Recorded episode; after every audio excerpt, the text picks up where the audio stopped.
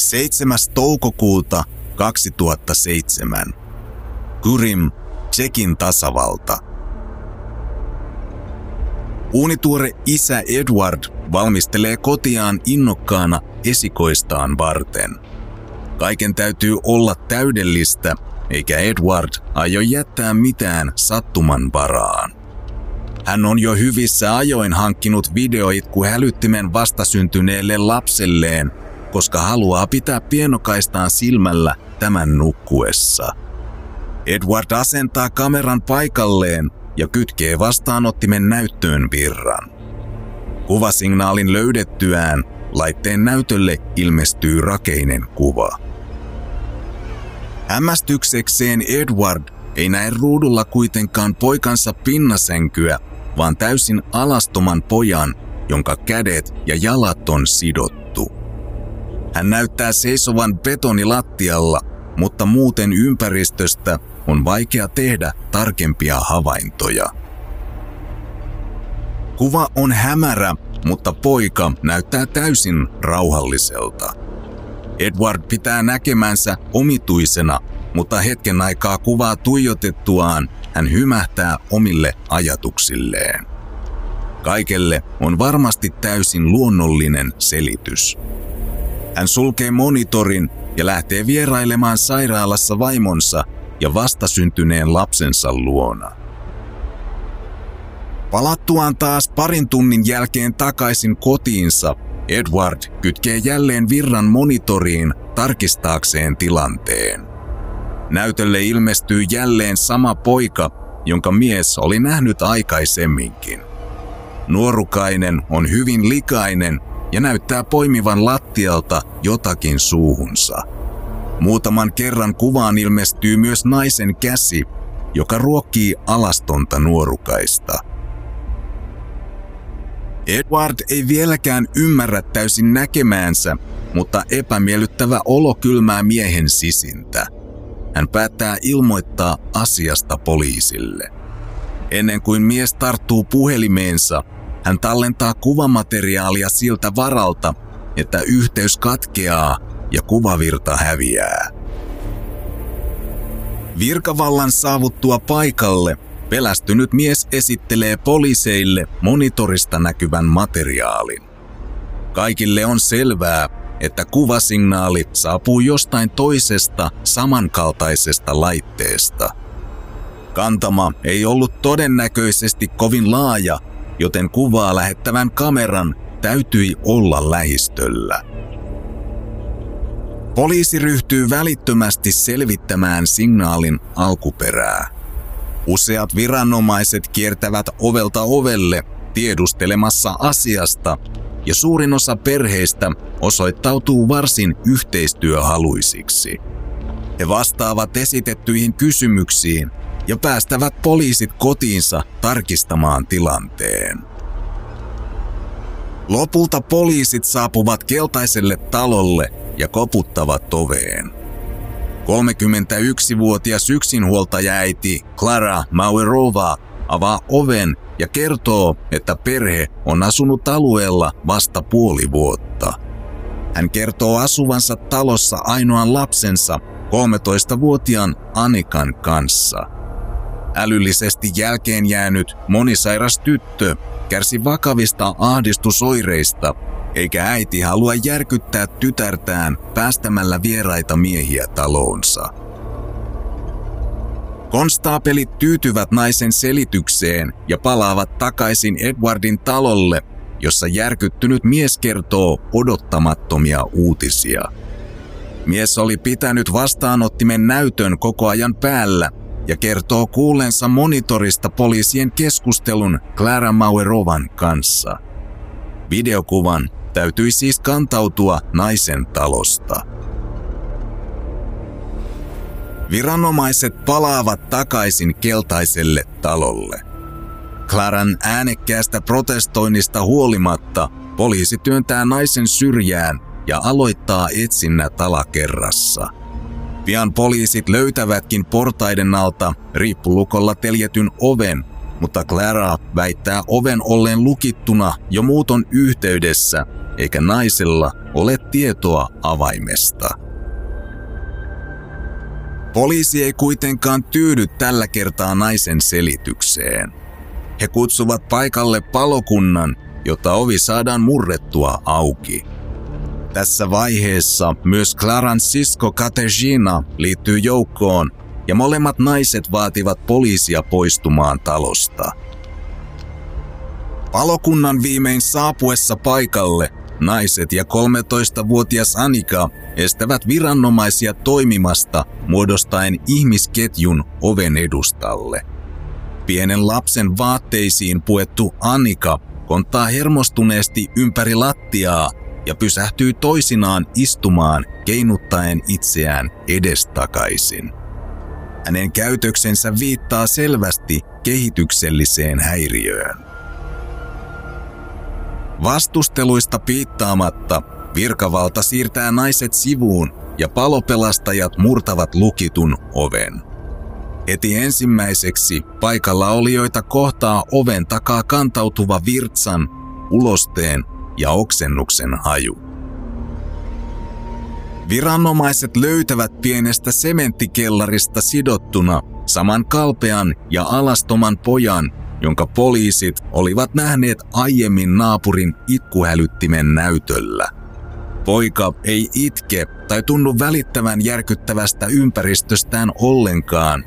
Hän itse asiassa hymyilee kohtaamilleen vieraille miehille. Clara myöntää nuorukaisen olevan hänen kahdeksanvuotias poikansa ja molemmat naiset pidätetään välittömästi. Heidät kuljetetaan kuulusteltaviksi mukanaan myös 13-vuotias Annika. Kahdeksanvuotias Onrei sen sijaan kiidätetään tutkittavaksi. Sairaalassa selviää, että nuori poika kärsii vakavasta nestehukasta – hän on selvästi alipainoinen ja erittäin likainen. Pojalla on kehossaan lukuisia vammoja, kuten viiltoja ja naarmuja, haavaumia nivusissa sekä omituinen iso, ympyrän muotoinen arpi toisessa pakarassa. Poika on täysin vaiti ja perääntyy kaikkein varovaisintakin kosketusta tai lähestymisyritystä.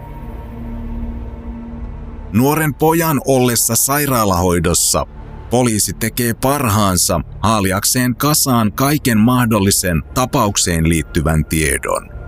Nopeasti selviää, että Claralla on myös toinen poika, kaksi vuotta vanhempi Jakub, joka oli ollut koulussa talon tehdyn ratsian aikana.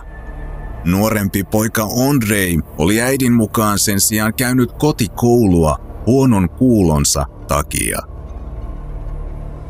Myös kymmenenvuotias Jakub tutkitaan huolellisesti sairaalassa.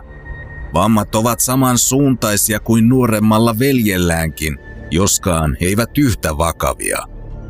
Tutkimuksen jälkeen Jakub ja Annika kuljetetaan lastenkotiin turvaan ja poliisi aloittaa varovasti kymmenenvuotiaan Jakubin kuulustelut. Hänen kertomansa tarina on miltei liian uskomaton ollakseen totta.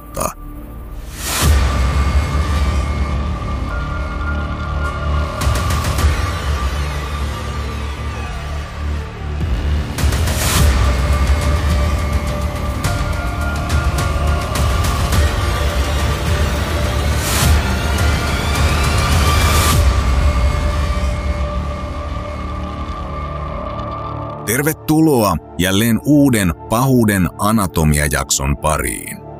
Käsittelen podcastissani tosielämän tapahtumiin perustuvia murhia ja vien kuulijani aitiopaikalle tapahtumien keskipisteeseen. Tämänkertaisen jakson aiheena on Tsekin tasavaltaa 2000-luvun alussa järkyttänyt kahden nuoren pojan väkivaltainen kidutus ja hyväksikäyttötapaus. Tutkinnan edetessä järkyttävän rikoksen taustoista selvisi yhä toinen toistaan uskomattomampia yksityiskohtia. Jakso sisältää lapsiin kohdistuvaa väkivaltaa, joten jatka kuuntelua oman harkintasi mukaan. Minun nimeni on Ossian. Sukelletaan suoraan tositarinan pariin.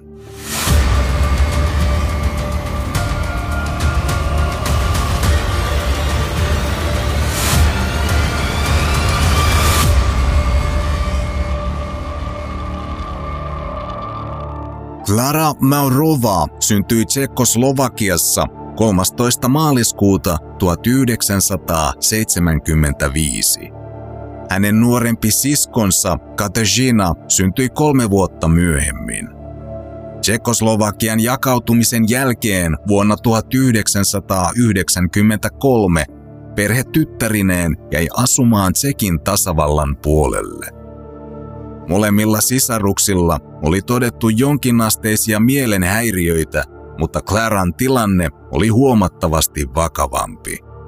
Hänellä oli havaittu jo nuorella iällä skitsofreniaan viittaavia merkkejä, kuten ääni- ja näköharhoja. Clara uskoi, että hänelle oli asetettu jumalallinen tehtävä. 21-vuotiaana Clara tuli raskaaksi ja pian tämän jälkeen hän meni naimisiin poikaystävänsä kanssa, jonka oli tavannut joitakin vuosia aikaisemmin yliopistossa. Perheen ensimmäinen lapsi Jakub syntyi vuonna 1997 ja toinen poika Ondrei vain kaksi vuotta myöhemmin. Taloudellisten ongelmien takia nuori pari asui ensimmäisen avioliittovuotensa aikana Claran vanhempien luona, kunnes tilanteen parannuttua he saattoivat muuttaa omaan asuntoonsa. Clara oli omistautunut äiti ja parin avioliitto vaikutti olevan tukevalla pohjalla. Claran valmistuttua yliopistosta hän aloitti työt sihteerinä. Hänen siskonsa Katerina sen sijaan opiskeli sävellystä ja työskenteli samaan aikaan osa-aikaisesti päiväkodissa. Clara pitikin nuoremman siskonsa osaamista suuressa arvossa ja kysyi tältä usein neuvoa poikiensa kasvatuksessa.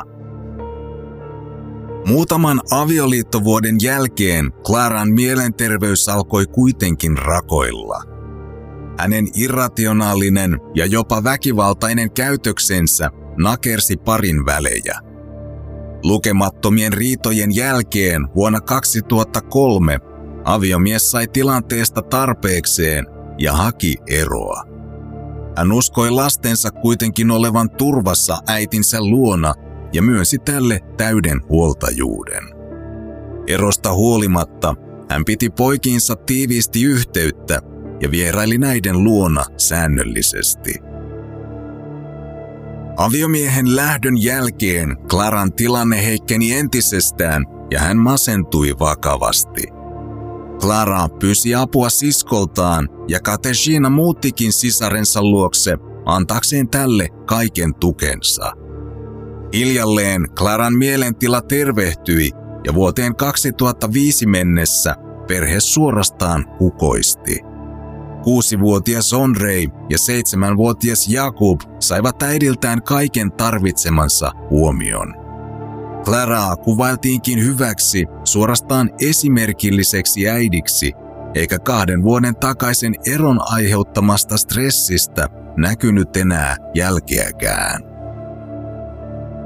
Idyllinen perheelämä sai kuitenkin yllättävän käänteen, kun Claran sisko, 31-vuotias Katarzyna, ilmestyi vierailulle mukanaan 11-vuotias Annika. Nuori tyttö oli norjalainen orpo, joka oli joutunut julman ihmiskaupan ja hyväksikäytön kohteeksi. Tyttö oli onnistunut kuin ihmeen kaupalla pakenemaan kaappaajiltaan ja salaisen organisaation avustuksella tyttö oli nyt päätynyt Katejinan hoitoon. Annika tarvitsi kipeästi pysyvän paikan, jossa saisi kaipaamaansa rakkautta ja ymmärrystä. Traumaattiset kokemukset eivät kuitenkaan olleet ainut varjo tytön elämässä. Sen lisäksi, että Annika vaikutti olevan huomattavasti ikäistään nuoremman lapsen tasolla, hän kärsi myös monista vakavista sairauksista, kuten leukemiasta ja munuaisten vajaa toiminnasta. Tyttö tulisi menettämään sekä näkönsä että kuulonsa.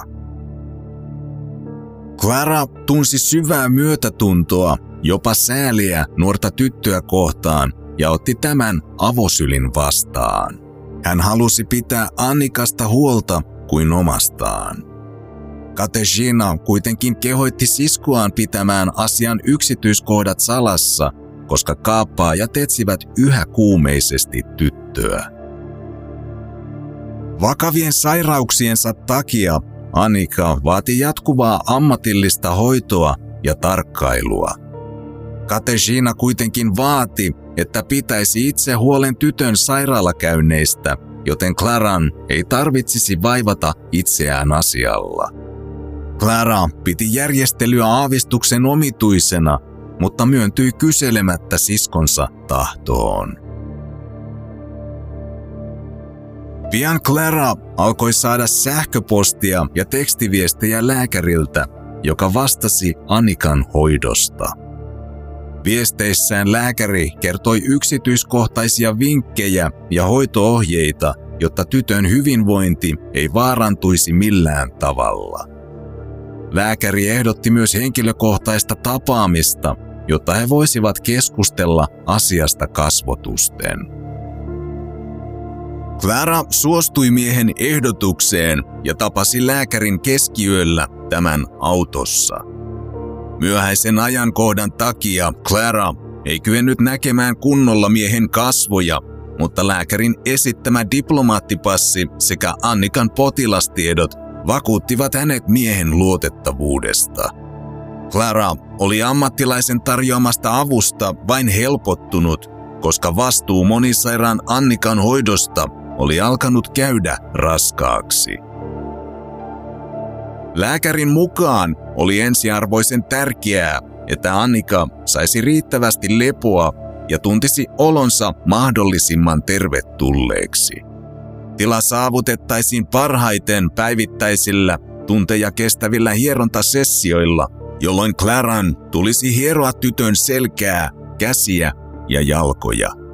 Tämän lisäksi hoidon onnistuminen vaati aivan erityisesti myös tytön jalkovälin alueen intiimihierontaa, sillä tämä tekisi Annikan hyvin onnelliseksi. Clara ei kyseenalaistanut lääkärin antamia ohjeita, vaan noudatti tämän kehotuksia kuuliaisesti – Tekstiviestien yhteydessä Clara sai lääkäriltä usein myös huonoja uutisia tytön tilasta, muun muassa heikentyvästä kuulosta ja sydänongelmista, mikä sai hänet tuntemaan vain enemmän myötätuntoa tyttöä kohtaan. Vuoteen 2006 mennessä Clara oli alkanut jo jättää omat poikansa miltei täysin vaille huomiota – Jakub ja Ondrei viettivät yhä enemmän aikaa isovanhempiensa luona, sillä Clara halusi antaa kaiken huomionsa sairaalle tytölle. Pojat olivat tietenkin tyytymättömiä vallitsevaan tilanteeseen, ja mustasukkaisuus alkoi näkyä poikien käytöksessä. Tilanne tulehtui entisestään Annikan kerrottua molempien poikien kiusaavan tätä toistuvasti. Clara alkoi syyttämään vanhempiaan poikien huonosta käytöksestä ja kunnioituksen puutteesta. Hän totesi, että pojat eivät näkisi enää isovanhempiaan ennen kuin asia oli korjattu. Poikien isälle Clara ilmoitti, ettei tämä voisi toistaiseksi tavata lapsiaan, koska Jakub ja Onrei osallistuivat viikonloppuisin koulutusohjelmaan. Hiljalleen Clara lopetti yhteydenpidon kaikkiin perhetuttuihinsa. Myöhemmin samana vuonna Clara alkoi kypsyttelemään ajatusta Annikan adoptiosta. Hoito oli raskasta ja taloudellinen tilanne heikentyi jatkuvasti, mutta Clara halusi tytön omakseen. Hänen aikeensa yllättivät koko lähipiirin, sillä Clara ei ollut maininnut ajatuksistaan sanallakaan kenellekään. Matkassa oli kuitenkin mutkia. Annikan lääkärin mukaan adoptiota ei tultaisi hyväksymään, koska Claran pojat olivat tytölle jatkuvasti ilkeitä. Mies kertoi, että Claran tulisi oikaista poikien käytöstä ja parantaa näiden pahat sielut terapian avulla, joka koostui fyysisistä rangaistuksista ja ankarasta kurista. Clara otti kyselemättä vastaan lääkärin antamat ohjeet ja toimi kuuliaisesti tämän määräämän terapian mukaisesti. Hän piiskasi ja hakkasi poikia jopa kaikkein vähäpätöisimmistä syistä ja tuntui suorastaan etsivän tekosyitä rangaistuksille. Fyysisen väkivallan lisäksi Clara piti poikia usein myös nälässä ja jätti toisinaan aterioita välistä, vaikka pojat olisivatkin käyttäytyneet kunnolla. Annikan lääkäri ei kuitenkaan ollut tyytyväinen tuloksiin. Elokuussa 2006 mies ilmoitti, että rangaistukset eivät selvästi olleet riittävän tehokkaita. Pojat tarvitsisivat shokkiterapiaa. Hän kertoi Claralle, että tämän tulisi luopua täysin äidin roolistaan ja viedä pojat pieneen metsän keskellä sijaitsevaan mökkiin.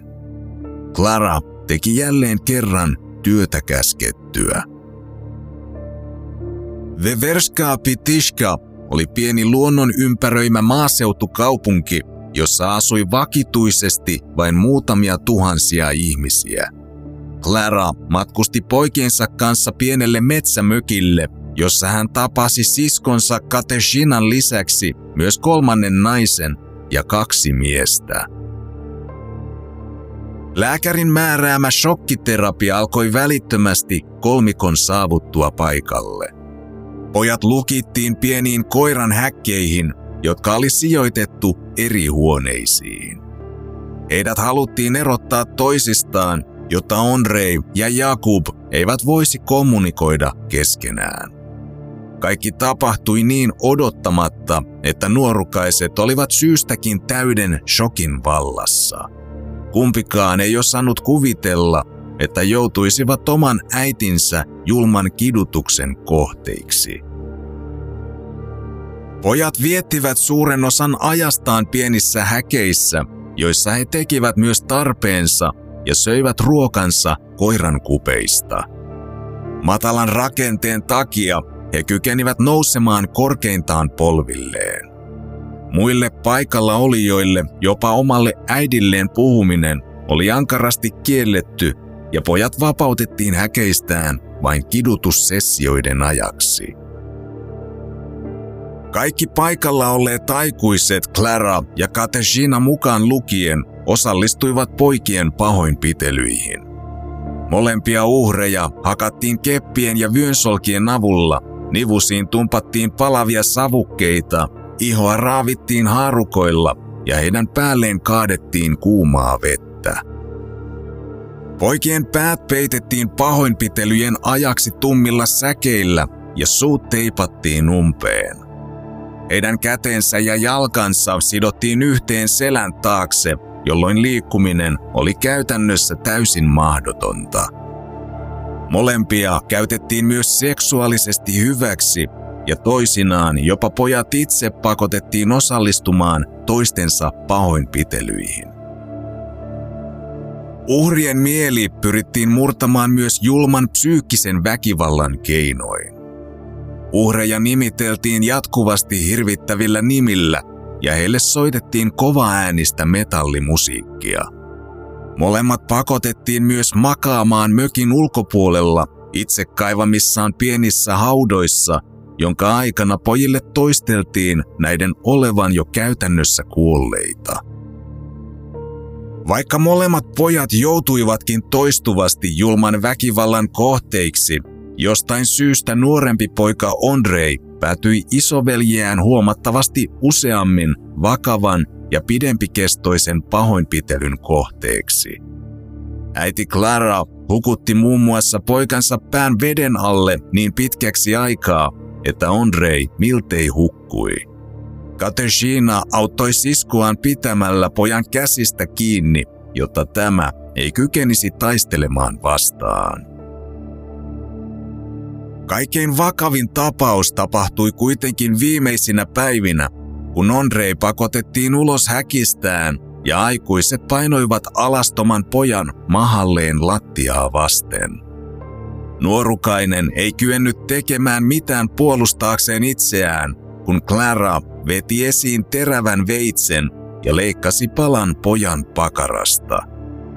Pojan itkiessä yhä lattialla lihan palaa kierrätettiin paikallaolijoiden kesken, jotka söivät sen palapalalta. Järkyttävä piina kesti jopa kahdeksan päivän ajan, jonka jälkeen Clara palasi yhdessä poikiensa kanssa takaisin kotiinsa.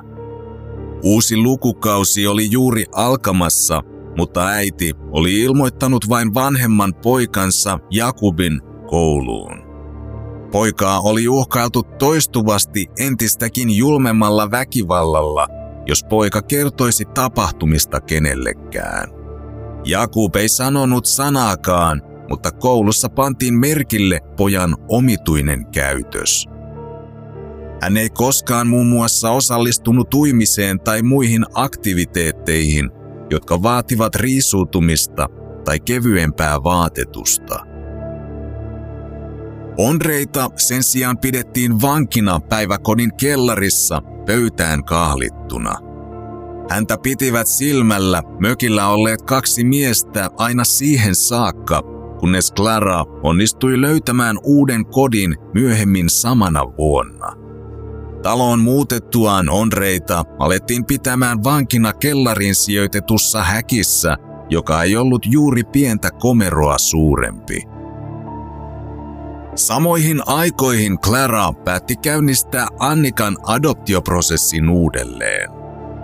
Tytön syntymästä ei ollut olemassa minkäänlaisia asiakirjoja, mutta Clara ja Kateshina selittivät, että tämän huumeriippuvaiset vanhemmat eivät olleet koskaan edes tehneet virallista ilmoitusta tyttärensä syntymästä. Juridisten dokumenttien puute hankaloitti prosessia huomattavasti. Kateshina tunsi kuitenkin ihmisiä, jotka ymmärsivät oikeusistuimen prosessit ja löysivät keinot kiertää tarvittavat vaatimukset adoption hyväksymiseksi. Clarasta tuli viimeinkin virallisesti Annikan äiti. Uudessa ympäristössä molempien poikien laiminlyönti ja pahoinpitely jatkuivat entiseen malliin. Samaan aikaan 13-vuotias Annika sai nauttia omasta rauhasta yläkerrassa sijaitsevassa huoneessaan, joka oli täynnä leluja. Nuori tyttö oli onnellinen, sillä Clara piti hänestä hyvää huolta ja täytti parhansa mukaan tämän kaikki tarpeet. 7. toukokuuta 2007 kaikki kuitenkin muuttui yhtäkkiä, kun talon seinien sisällä piiloteltu julma salaisuus päätyi naapurin asentaman itkuhälyttimen kautta poliisin tietoon. Kellarista löytynyt Andrei kuljetettiin sairaalaan hoitoa varten. Vanhempi veli Jakub sekä adoptiolapsi Annika sijoitettiin lasten kotiin turvaan. Tarina tulisi kuitenkin pian saamaan täysin odottamattoman käänteen.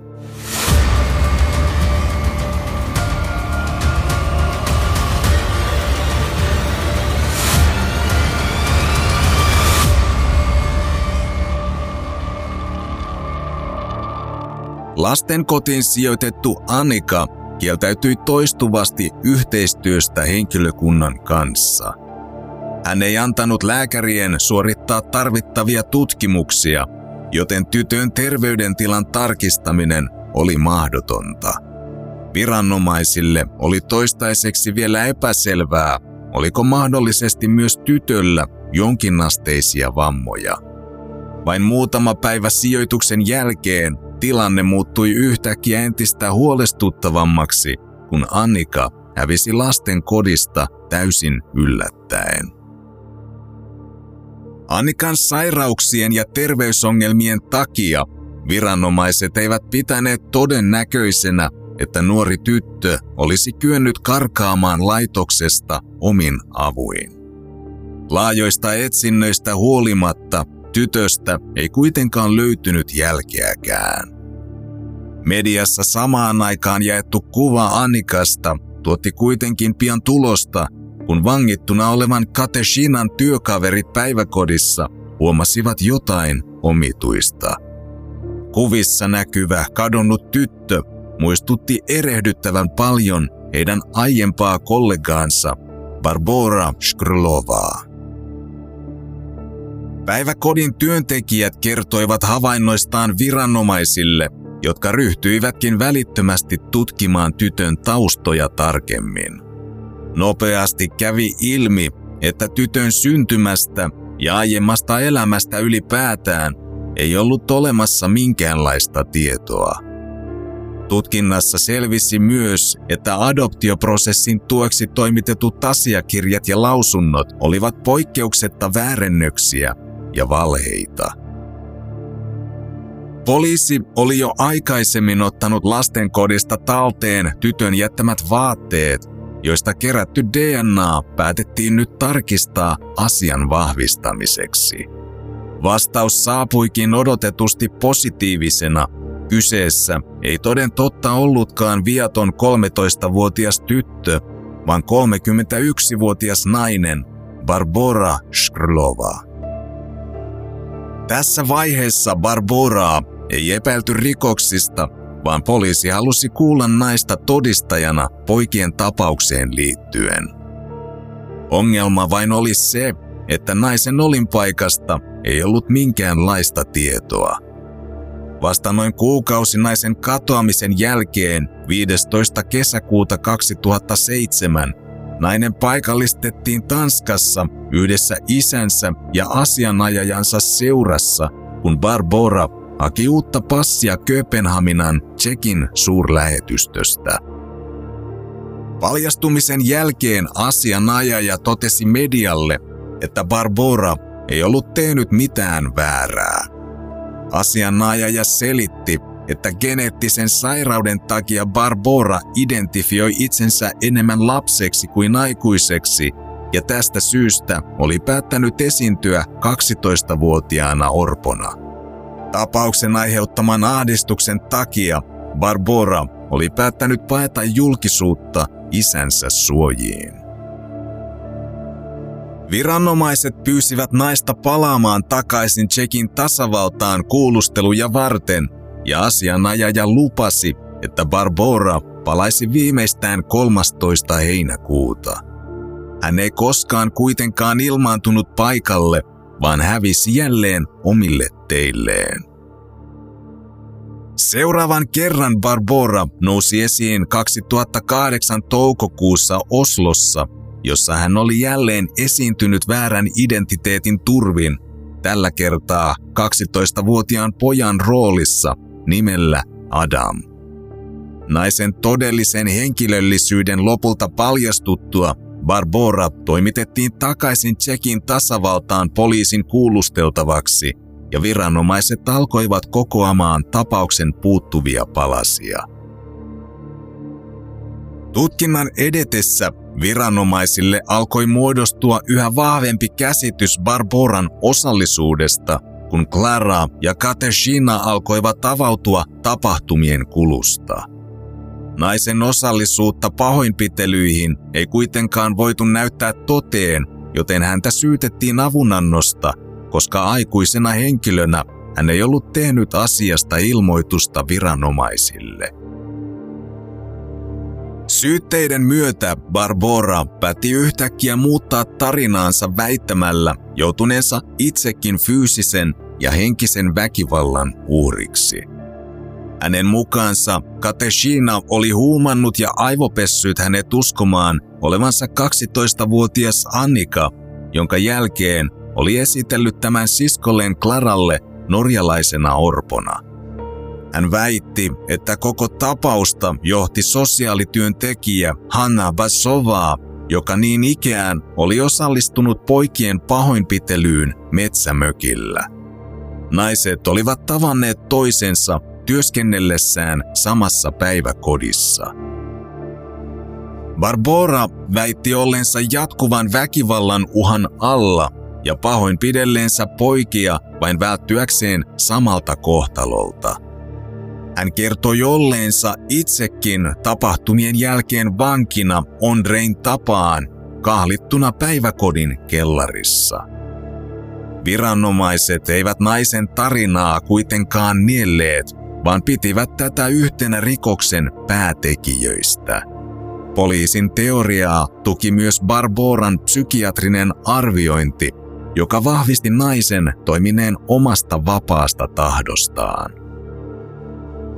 Kuulusteluiden yhteydessä oli noussut esille myös naisten yhteys uskonnolliseen liikkeeseen, joka tunnetaan nimellä The Grail Movement. Kyseessä on kansainvälinen kristillinen liike, joka keskittyy henkiseen kehitykseen ja yhteiskunnalliseen vastuuseen. Sen juuret ovat Saksassa, jossa liike perustettiin vuonna 1920. Barbora Shkrlovan isä Josef toimi paikallisen osaston johtajana, joka oli sittemmin irtaantunut The Grail Movement-liikkeestä omaksi lahkokseen ja ryhtynyt noudattamaan sen oppeja oman kapean tulkintansa mukaisesti. He uskoivat olevansa oikeutettuja tekemään mitä tahansa, myös rikoksia, yhteisen hyvän puolesta. Joillekin osallisille Tämä merkitsi lupaa muun muassa satuttaa toisia. Lahkon oppeja saattoi siis helposti tulkita palvelemaan omia vääristyneitä tarpeitaan. Juuri tämä irtautunut lahko vaati jäseniään osoittamaan fyysistä omistautumista, jonka epäiltiin johtaneen poikien kidutukseen ja hyväksikäyttöön. Naisten lisäksi pahoinpitelyihin oli osallistunut myös kaksi miestä, jotka saatiin selville näyttämällä pojille paikallisen lahkon jäsenien kuvia. Kaikki osalliset olivat tutustuneet toisiinsa päiväkodissa. Viranomaiset saivat lopulta selvitettyä myös salaperäisen lääkärin todellisen henkilöllisyyden. Tekstiviestit ja sähköpostit oli lähetetty Katejinan ja Barboran omistamilta laitteilta – Clara oli helposti manipuloitavissa ja naiset käyttivätkin häikäilemättä hyväkseen tämän hyväuskoisuutta. He saivat Claran uskomaan, että lahkon tarjoamat opit olivat ainoa keino puhdistaa poikien turmeltuneet sielut. Barbora teki parhaansa viattoman lapsen roolissaan lisätäkseen kitkaa entisestään äidin ja poikien välillä, väittäen, että mustasukkaiset pojat kiusasivat häntä toistuvasti. Oikeudessa kaikki kolme naista syyttelivät kilvan toisiaan. Kaikki epäillyt kuitenkin yksiselitteisesti kiistivät kuuluvansa kyseiseen lahkoon ja väittivät olevansa aivopesun uhreja. Myös mökillä poikien pahoinpitelyyn osallistuneet Jan Shkrla, Jan Turek ja Hanna Basova kiistivät olevansa missään tekemisissä lahkon kanssa. Pitkähkön loanheiton jälkeen puolustuksen ja syyttäjän välillä kaikki epäilyt kuitenkin todettiin syyllisiksi. Katejinan uskottiin olevan tärkein alullepanija poikien pahoinpitelyssä. Hänen todettiin olevan itse keskeinen, empatiakyvytön ja omaavan sadistisia taipumuksia – Nainen tuomittiin kymmeneksi vuodeksi vankeuteen. Claran uskottiin joutuneen systemaattisen aivopesun ja manipuloinnin uhriksi, mutta poikien äitinä ja osallisena tapahtumiin hänet tuomittiin yhdeksäksi vuodeksi vankeuteen, josta suoritti lopulta vain viisi. Barbora tuomittiin osallisuudestaan kahdeksan vuoden vankeuteen, josta Claran tapaan istui niin ikään vain viisi vuotta, kun hänen asianajajansa mukaan naisen psykologinen hyvinvointi oli kärsinyt suuresti vankeuden aikana. Muut osalliset, Hanna Basova, Jan Shkrla sekä Jan Turek, tuomittiin viiden ja seitsemän vuoden vankeusrangaistuksiin.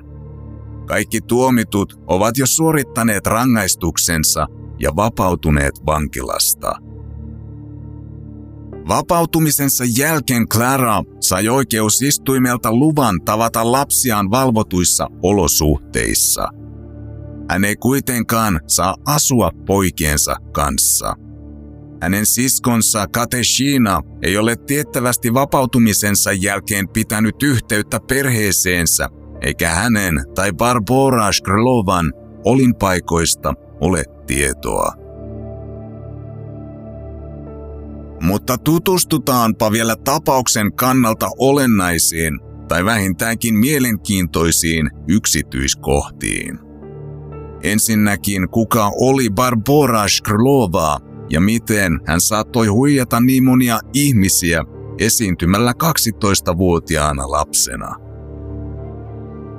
Barbora Shkrlova syntyi 1975 Tsekkoslovakiassa – hän sairasti harvinaista hypopituitarismia, joka sai naisen näyttämään ikäistään nuoremmalta. Hypopituitarismi on tila, jossa aivolisäkkeen erittämien hormonien tuotanto on alentunut tai pysähtynyt kokonaan, ja siihen liittyvät oireet voivat vaikuttaa moniin kehon toimintoihin, kuten kasvuun, aineen vaihduntaan ja ihon kuntoon. Näin ollen hypopituitarismia sairastava henkilö, aivan kuten Barboran tapauksessa, voi näyttää huomattavasti ikäistään nuoremmalta. Barboran kasvaessa vanhemmaksi hänellä diagnosoitiin myös useita vakavia mielenterveyden ja persoonallisuuden häiriöitä, mukaan lukien dissosiatiivinen identiteettihäiriö ja skitsofrenia. Hänen käyttäytymisensä oli arvaamatonta ja Barbora oli taipuvainen kertomaan tarinoita ja valheita identiteettinsä suhteen. Barbora oli jo aikaisemmin elämässään ollut psykiatrisessa hoidossa, koska henkisen hyvinvointinsa romahdettua perhe ei enää kyennyt hallitsemaan tämän toimia. Nainen kuitenkin karkasi laitoksesta ja alkoi tehtailla petoksia valheellisten identiteettien turvin. Hän oli itse asiassa toteuttanut samankaltaisen huijauksen jo aikaisemminkin. Tuolloinkin kyseessä oleva perhe oli yrittänyt adoptoida tytön. Juoni oli kuitenkin tuolloin paljastunut ja viranomaiset olivat passittaneet naisen takaisin laitoshoitoon.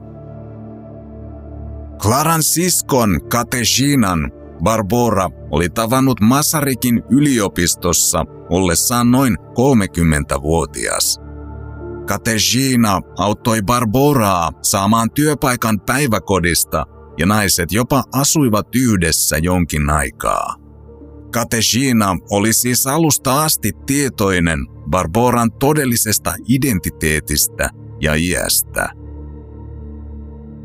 Barbora Shkrlovan tapaus herättää kokonaisuudessaan paljon kysymyksiä valheesta ja totuudesta. Siksi on hyvä pitää mielessä, että edellä kerrottu tapahtumien kulku on hyvin todennäköisesti vain osa totuudesta. Tapaukseen liittyy myös omituisia yksityiskohtia, jotka ovat synnyttäneet muutamia ahdistavia teorioita – Annikan sairauksiin liittyvät dokumentit ja diagnoosit olivat taitavasti laadittuja huijauksia. Väärennöksien takana olivat Hanna Bassovaa ja Klaran sisko Kateshina. Asiantuntijoiden mukaan dokumenteissa käytetty termistö oli hyvin ammattimaista, mutta huomattava määrä teknisiä virheitä osoitti, että tekstin laatijalla ei ollut tieteellistä taustaa tai ymmärrystä tukenaan. Sisältö nojasi vahvasti vain tieteelliseen jargoniaan. Yksi väärennöksien motiiviksi esitetty hypoteesi onkin ollut vakuutuspetos, mutta mikään ei antanut viitteitä siitä, että korvauksia olisi yritetty periä. Toinen ajatuksia herättävä teoria on lahkon mahdollisesti ylläpitämä pedofiilirinki – Tähän voisi viitata ensinnäkin Klaran ja Kateshinan hankkima erittäin kallis kamera, jota he käyttivät Onreen kuvaamiseen kellarissa. Sen kuvatarkkuus oli erittäin korkea eikä kyseinen laite ollut pienten lapsien valvontaan tarkoitettu turvallisuustuote.